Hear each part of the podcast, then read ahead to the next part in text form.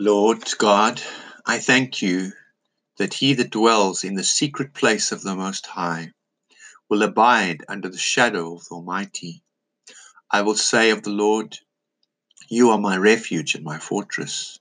My God, in you will I trust. Surely you will deliver me from the snare of the fowler and from the perilous pestilence. You will hide me under your feathers, and under your wings I will trust.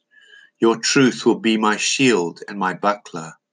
I will not be afraid of the terror by night, neither of the arrow that flies by day, neither of the pestilence that walks in darkness, and neither of the destruction that lays waste at noonday.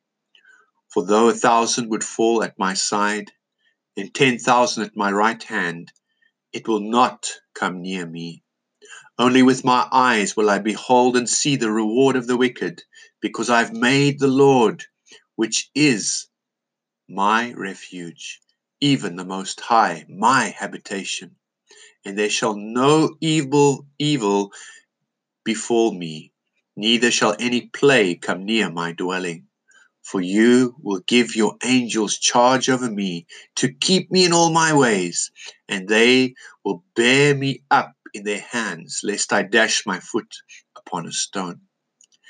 And I will tread upon the lion and the adder, the young lion and the dragon will I trample underfoot.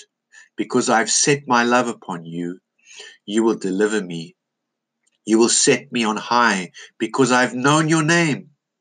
I will call upon you and you will answer me. You will be with me in trouble and deliver me and honor me with long life will you satisfy me and show me your salvation. Amen.